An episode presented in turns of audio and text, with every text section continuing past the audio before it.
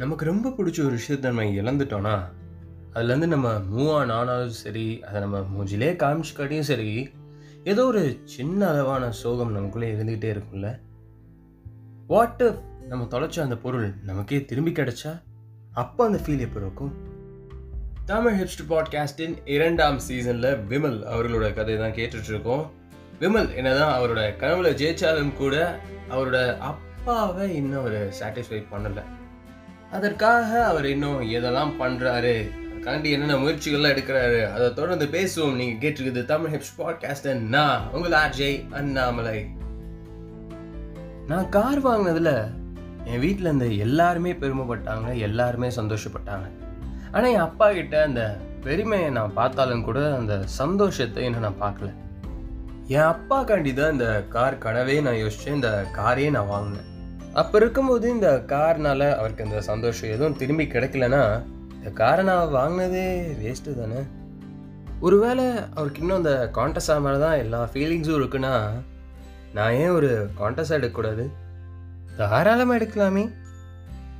So இந்த காண்டஸாக எடுக்கலாம் அப்படிங்கிற ஒரு முடிவை நான் எடுத்ததுக்கப்புறம் நிறைய யோசித்தேன். ஏன்னா இப்போது இது தேவையா, இல்லை வந்து நம்ம பண்ணுறது ஏதாவது ரிஸ்க்கான விஷயமா அப்படிங்கிற தாட்ஸ் நிறையா இருந்துச்சு.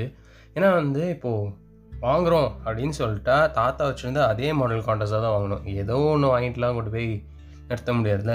ஸோ தாத்தாவோட காண்டஸாக என்ன அப்படின்னு பார்த்தேன். என் தாத்தாவோட காண்டஸாக வந்து நைன்டீன் எயிட்டி ஃபைவ் மாடல் காண்டஸாக பெட்ரோல் இன்ஜின். காண்டஸாவில் இருக்க மிகப்பெரிய பிரச்சனைனா காண்டஸாவில் பெட்ரோல் இன்ஜின் ரொம்ப ரேர். எந்த அளவுக்கு ரேரோ அதே அளவுக்கு காஸ்ட்லி.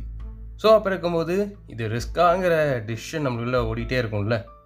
இருந்தாலும் பரவாயில்ல, கண்டுபிடிச்சி எப்படியா வாங்கிடுவோம் அப்படிங்கிற தாட்டோட தேட ஆரம்பித்து எனக்கு பத்து ரெஃபரன்ஸ் ஆஃப் கார்ஸ் கிடச்சிது.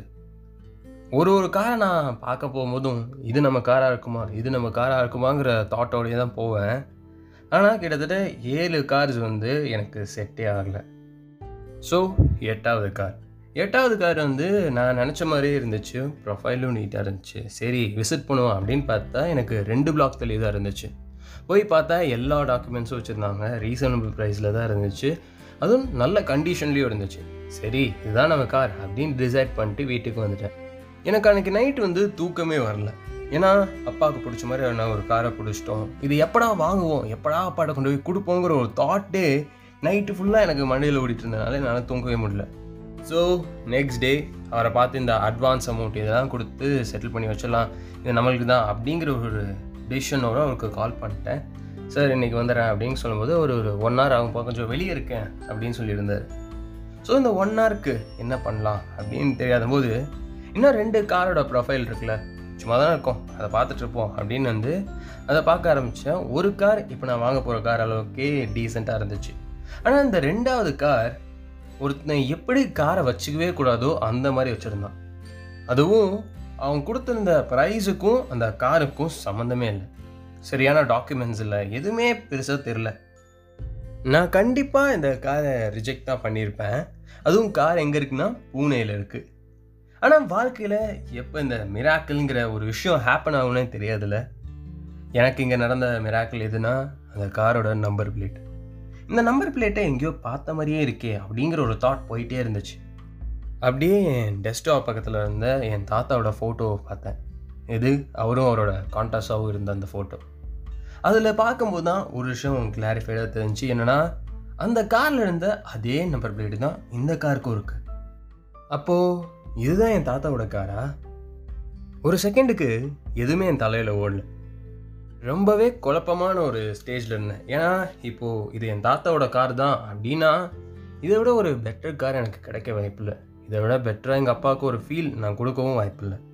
அதே நேரத்தில் இந்த பக்கம் இன்னொரு கார் எடுக்கலாங்கிற ஐடியா வந்தாச்சு. இதை பற்றி எல்லாமே பேசி டிசைட் பண்ணி இதுதான் என் கார் அப்படின்னு முடிவும் பண்ணி இன்றைக்கி இன்னும் கொஞ்சம் நேரத்தில் காசையும் செட்டில் பண்ண போகிறேன். அப்புறம் இருக்கும்போது இப்போ நான் எதை டிசைட் பண்ணுறது அப்படிங்கிற ஒரு ஹைலி கன்ஃபியூஸ்டு ஸ்டேட்டில் தான் நான் இருந்தேன். ஆனால் ஏதாவது ஒரு முடிவு நான் எடுத்து தானே ஆகணும். ஸோ அந்த முடிவையும் நான் எடுத்துட்டேன். என்னென்னா கார் ஓனருக்கு கால் பண்ணி, சாரி சார் எனக்கு இந்த கார் வேணாம் அப்படின்னு நான் சொல்லிட்டேன். நீங்கள் என்னை கேட்கலாம், அதாவது நீயே சொல்கிற அந்த கார் ஒன்றும் சரியாக இல்லை, அவ்வளோ நல்ல கண்டிஷனில் இல்லை, பேப்பர் ஒர்க்ஸும் பெருசாக இல்லை, அதுவும் பூனேயில் வேறு இருக்குன்ற, அப்புறம் ஏன் அதை போய் எடுக்கிற அப்படின்னு சொல்கிற அப்படின்னு கேட்டால், என் தாத்தாவோட கார், என் அப்பாவோட ஃபீலிங்ஸ், அதுக்காண்டி எவ்வளோ தூரம் வேணால் போகலாம்ல, பூனே என்ன அவ்வளோ பெரிய தூரமா?